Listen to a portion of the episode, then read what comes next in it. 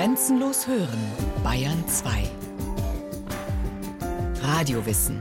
Montag bis Freitag die ganze Welt des Wissens.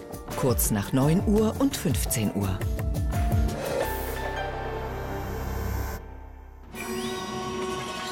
Der Mann bebt vor Zorn. Du Hundsaug, du Säufer, beschimpft Achill Agamemnon in der Heeresversammlung. Da sitzen gerade die Griechen zusammen. Fast zehn Jahre schon belagern sie Troja. Nichts geht voran. Inzwischen ist auch noch eine Seuche im Lager ausgebrochen. Und jetzt auch das noch. Achill, der strahlende Held, der stärkste Mann im ganzen Aufgebot, und Agamemnon, der Heerführer der Griechen vor Troja, zerstreiten sich. Die Griechen hatten zwei Mädchen in der Gegend geraubt. Achill und Agamemnon hatten sie als Ehrenanteile an der Beute bekommen. Doch dann kam der Vater von Agamemnons Mädchen ins Lager, ein Apollonpriester, ausgerechnet. Agamemnon, ohne eine Sekunde nachzudenken, hat ihn hochkant rausgeworfen, und dafür hat Apoll jetzt die Pest geschickt. Ein klarer Fall. Agamemnon muss sein Mädchen laufen lassen. Es geht aber nicht wirklich um das Mädchen. Als Beuteanteil steht sie für sein Prestige. Wenn er sein Mädchen also hergeben muss, will er dafür Achilles Mädchen haben. Das hat er gerade verkündet und damit Achill, den besten Mann vor Troja, schwer gedemütigt. Und der explodiert.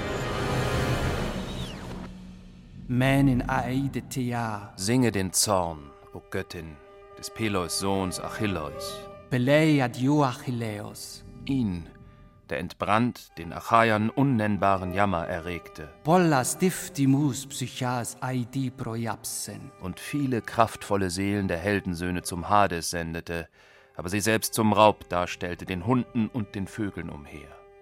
So ward Zeus Wille vollendet. Die ersten fünf Verse der Ilias. Sie beschreiben genau, was Homer in den nächsten rund 15.700 Versen bieten wird. Homer erzählt die Geschichte vom Zorn Achilles und seinen Folgen. Sämtliche Helden der Griechen oder der Achäer, wie Homer sie nennt, und der Trojaner werden in diesen Zorn verwickelt und auch die Götter. Homer, Dichter der Epen Ilias und Odyssee, der Vater der abendländischen Literaturkultur. So ungefähr sieht jedenfalls das gängige Bild aus, das die Tradition von Homer geschaffen hat. Zwar haben schon in der Antike die Menschen Homer als ihren größten Dichter verehrt, aber wer er eigentlich war, wann genau und wo er lebte, ist nirgendwo sicher überliefert. Doch war er nicht blind? Darüber jedenfalls ist man sich in der Antike einig.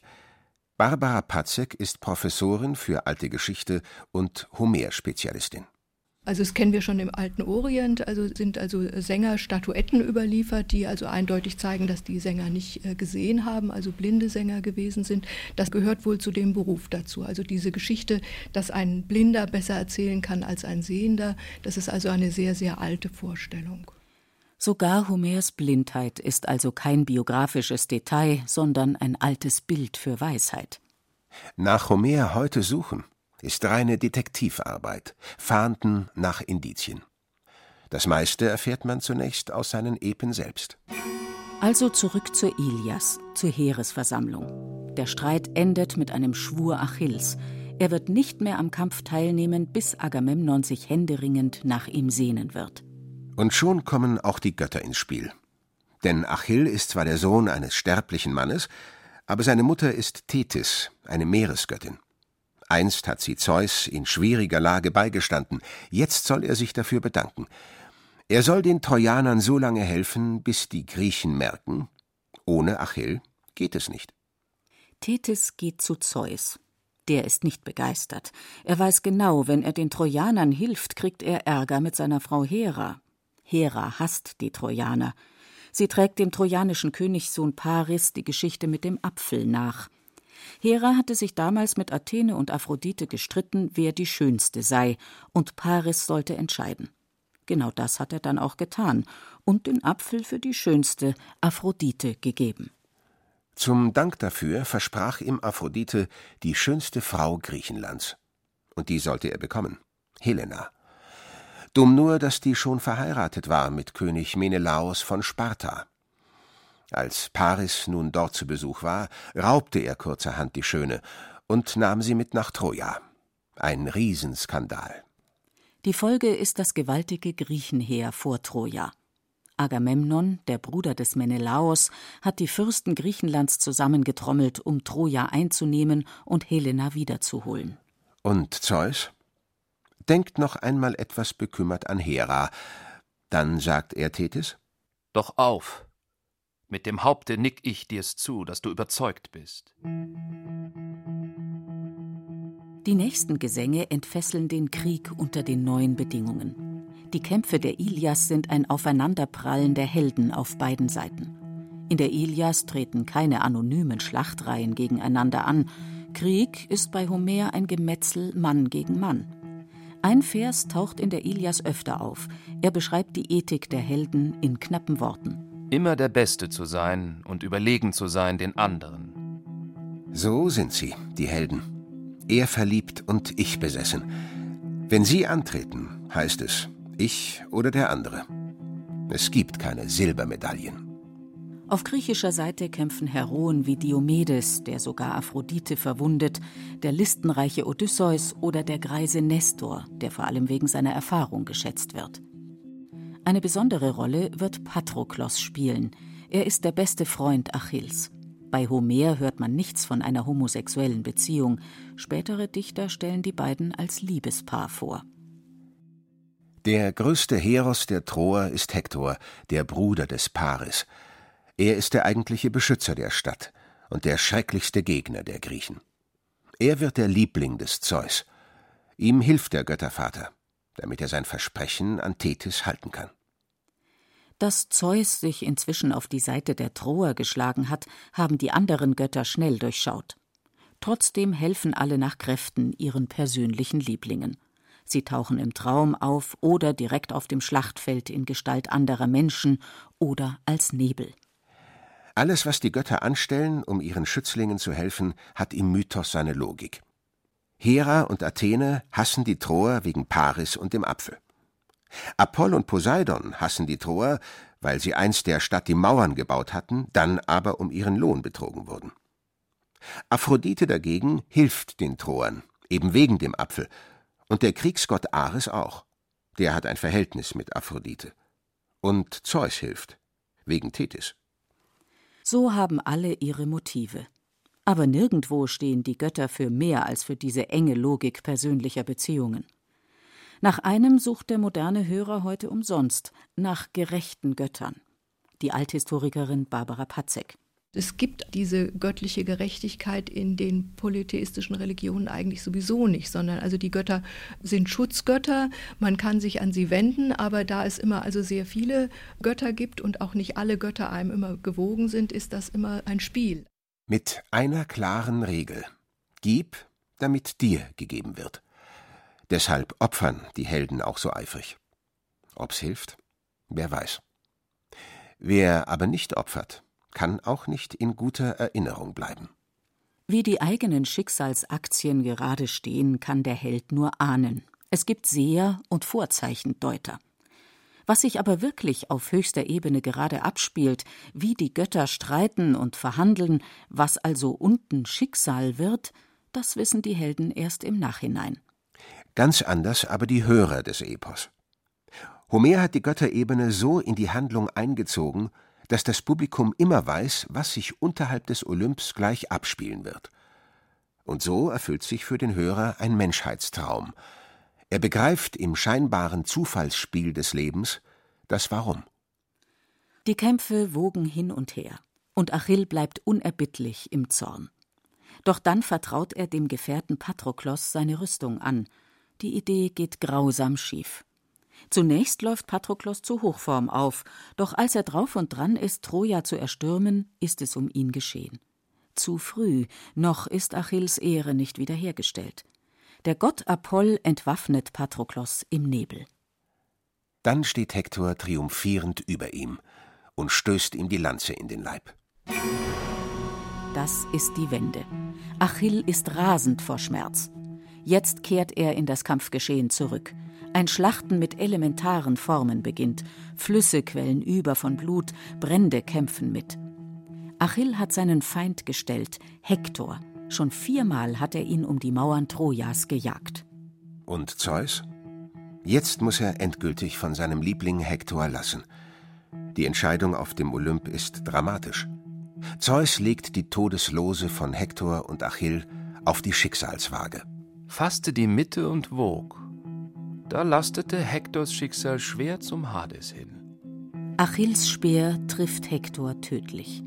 Doch seine Wut ist immer noch nicht besänftigt. Tagelang schleift Achill den Toten hinter seinem Wagen her. Die Götter sind entsetzt über die Grausamkeit Achilles. Doch dann wagt sich der alte Vater Hektors, Priamos aus Troja, ins Lager der Griechen. Er bittet den schrecklichen Achill um den toten Sohn. Und das Erstaunliche passiert. Achill lässt ab vom Zorn, er übergibt Priamos den Leichnam. Nun wird Hektor in Troja beklagt und bestattet. Das Desaster ist zu Ende. Ja, die Ilias ist aus. Kein weiteres Wort darüber, dass Achill bald stirbt. Nichts von der eigentlichen Eroberung Trojas. Kein trojanisches Pferd in Sicht. Homers Ilias erzählt tatsächlich, wie die ersten Verse ankündigen, nur die Episode vom Zorn Achilles. Doch das führt wieder mitten in die Detektivarbeit. Wer war Homer? Wie passt die Ilias zur gesamten Geschichte vom Trojanischen Krieg? So viel ist heute immerhin sicher.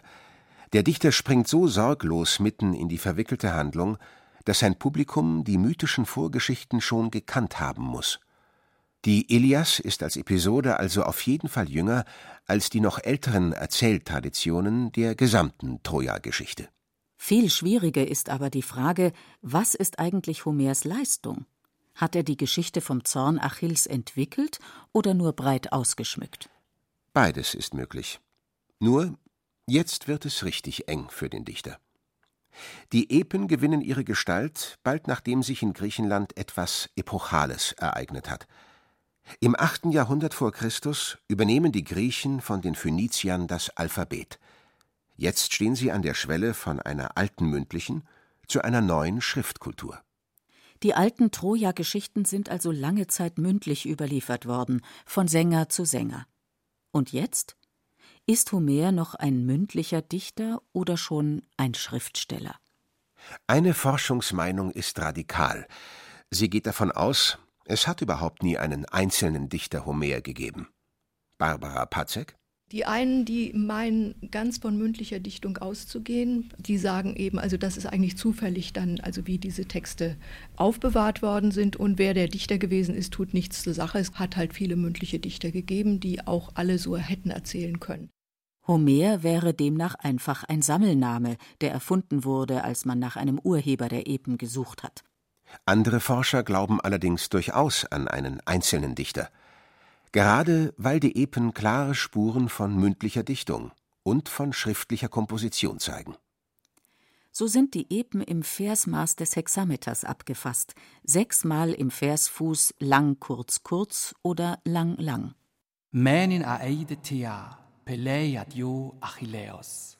Ein rhythmischer Singsang entsteht dabei, der aber keine beliebige Wortwahl erlaubt, sonst sträuben sich die Vokallängen. Wendungen, die dabei besonders gut funktionieren, kommen entsprechend oft vor. Kurz, die Form ist ideal, um lange mündliche Texte auswendig zu lernen. Andererseits sind Ilias wie Odyssee so komplex komponiert, dass man sich kaum vorstellen kann, dass sie ohne einen schriftlichen Plan abgefasst werden konnten. Ein Dichter Homer könnte also etwa in dieser Lage gewesen sein. Er war einer der alten Mythensänger, der die weit verzweigten Helden- und Göttergeschichten kannte. Aus dem großen Troja-Mythos hat er eine Episode, die vom Zorn Achilles, ausgewählt. Entweder hat er sie selbst so aufwendig ausgestaltet, oder er hat sie schon in großen Teilen übernommen, hat sie dann aber selbst aufgeschrieben oder diktiert. Damit stünde er als Dichter am Ende einer jahrhundertealten Sängertradition und am Anfang einer neuen Schriftkultur. Es gibt sogar einen Ort, an dem sich das abgespielt haben könnte. Etwas später ist eine Sängergilde auf der Insel Chios überliefert, die sich selbst Homeriden nennt, also Homerabkömmlinge. Sie improvisieren mit Sicherheit nicht mehr mündliches Erzählgut, sondern tragen jetzt schriftlich fixierte Epen vor. Die hat Homer gedichtet, sagen sie. Eines dieser Epen ist auf jeden Fall das zweite Großepos, als dessen Dichter traditionell Homer gilt. Die Odyssee. Der Unterschied zur Welt der Ilias ist gewaltig. Odysseus gerät auf eine zehn Jahre dauernde Irrfahrt. Schwert und Lanze lösen die Probleme nur noch selten, und da ist es gut, dass Odysseus schon vor Troja der Listige war, der Vielgewandte. Andramoi Musa, polytropon hos malapolla, planchte, e beitroies hieron ptolietron e perse. Nenne mir, Muse, den Mann, den Vielgewandten, der vielfach umgetrieben wurde, nachdem er Trojas heilige Stadt zerstörte. Schon die ersten beiden Verse kündigen es an. Odysseus, der Städtezerstörer. In der Odyssee ist endlich vom berühmten trojanischen Pferd die Rede, von Odysseus entscheidender Kriegslist, durch die die Griechen Troja erobern konnten. Aber nach dem blutigen Triumph über Troja zerstreiten sich die Griechen. Jeder legt ab Richtung Heimat, wo immer die einst vor zehn Jahren einmal war. Als die Odyssee beginnt, hat der Held bereits viele Abenteuer bestanden. Gerade sitzt er fest auf der Insel der Nymphe Kalypso. Sie hat sich in ihn verliebt. Doch Odysseus steht am Strand und blickt traurig aufs Meer. Er sehnt sich nach seiner Insel Ithaka und vor allem nach seiner Frau Penelope. In dieser Situation beschließen die Götter, es ist Zeit. Odysseus darf heimkehren. Doch bis es soweit kommt, erfährt das Publikum zuerst, wie schlimm es inzwischen in Ithaka steht. Penelope wird von Freiern umlagert, die es auf Odysseus Rang als König abgesehen haben. Doch Penelope ist auf eine List gekommen. Sie webt der Tradition entsprechend ein Leichentuch für Odysseus Vater Laertes und verspricht, wenn das Tuch fertig ist, wird sie sich für einen Freier entscheiden. Tagsüber sitzt sie also am Webstuhl und in der Nacht trennt sie alles wieder auf. Penelope, endlich eine Heldin in der Männerwelt. Zunächst befreit die Göttin Athene ihren Liebling von Kalypsos Insel. Auf einem Floß macht er sich auf die Reise und wird prompt von seinem Feind Poseidon versenkt. Poseidon hasst Odysseus, weil er seinen Sohn, den Zyklopen Polyphem, geblendet hat. Der hatte allerdings vorher einige Gefährten des Odysseus gefressen. Wie in der Ilias. Von nichts kommt nichts. Schiffbrüchig rettet er sich auf eine Insel zum Volk der Phäaken, und dort erzählt er nun seine haarsträubenden Abenteuer. Mit den Phäaken hört nun auch Homers Publikum vom Land der Lotosesser, von Polyphem, von Aiolos, dem Herrn der Winde von der Zauberin Kirke, die Odysseus Gefährten in Schweine verwandelte, und dem schrecklichen Gang in die Unterwelt, von den männerfressenden Sirenen mit ihrem lockenden Gesang und von Skylla und Charybdis. Auf der Insel des Helios verspeisten die Gefährten die heiligen Rinder des Gottes. Zur Rache ertränkte Zeus alle Gefährten. Nur Odysseus rettete sich zur Insel der Kalypso. Die Phäaken sind erschüttert und beeindruckt. Sie bringen Odysseus nach Hause. Endlich. Ithaka. Die ganze zweite Hälfte des Epos erzählt, wie Odysseus, von Athene in einen Bettler verwandelt, sich in sein eigenes Haus einschleicht und wie er sich am Ende an den Freiern blutig rächt. Erst jetzt gibt er sich der erschrockenen Penelope zu erkennen. Die ist erst misstrauisch, doch dann kann er ihr das gemeinsame Ehebett beschreiben. So sprach er. Da lösten sich ihr auf der Stelle die Knie und das Herz, als sie die Zeichen erkannte, die ihr Odysseus verkündet. Und weinend lief sie sodann auf ihn zu und fiel mit offenen Armen dem Odysseus um den Hals und küsste sein Haupt. Nach zwanzig schier endlosen Jahren des Wartens. In der Antike hat Homer selbstverständlich als Autor beider Epen von Ilias und Odyssee gegolten. Heute, das kann kaum noch überraschen, ist auch das umstritten. Barbara Patzek. Und dann wird es eben sehr schwierig, weil die Texte auf der einen Seite ähnlich sind. Also die Odyssee zitiert die Ilias. Also die Odyssee hat eine derartig intensive Kenntnis der Ilias, dass man also sagen könnte, also dieser Autor kannte seinen Text so gut, es muss eigentlich derselbe Autor gewesen sein. Auf der anderen Seite Die Handlungsstruktur von beiden eben ist sehr unterschiedlich. Und dann ist eben auch für viele eine unterschiedliche Ethik. In der Ilias sind die Götter grausam, also Zeus unterstützt den Hektor, der eigentlich ein guter Held ist, muss ihn dann aber fallen lassen, sodass es eigentlich ungerecht ist, die Handlung, während in der Odyssee wirklich am Ende die Bösen das bekommen, was sie verdienen und die Guten das bekommen, was sie verdienen. Je mehr man also Homer auf die Spur kommen will, umso phantomhafter scheint er sich zu entziehen. Und noch ein Rätsel hat er hinterlassen, über das heute leidenschaftlich gestritten wird. Der Krieg und die Versuche der Überlebenden, wie Odysseus, heimzukehren, raffen die alten Helden weitgehend dahin. Danach ist die Zeit vorbei, in der sich die Götter unter die Menschen mengen, mit ihnen sogar Kinder zeugen. Kurz, Ilias und Odyssee erzählen beide von der Abenddämmerung des heroischen Zeitalters. Und diese Konstruktion hat Vorbilder – noch einmal sei erinnert an die rätselhafte Bemerkung Homers in den ersten Versen der Ilias. Dios de teleie tubule. So ward Zeus Wille vollendet.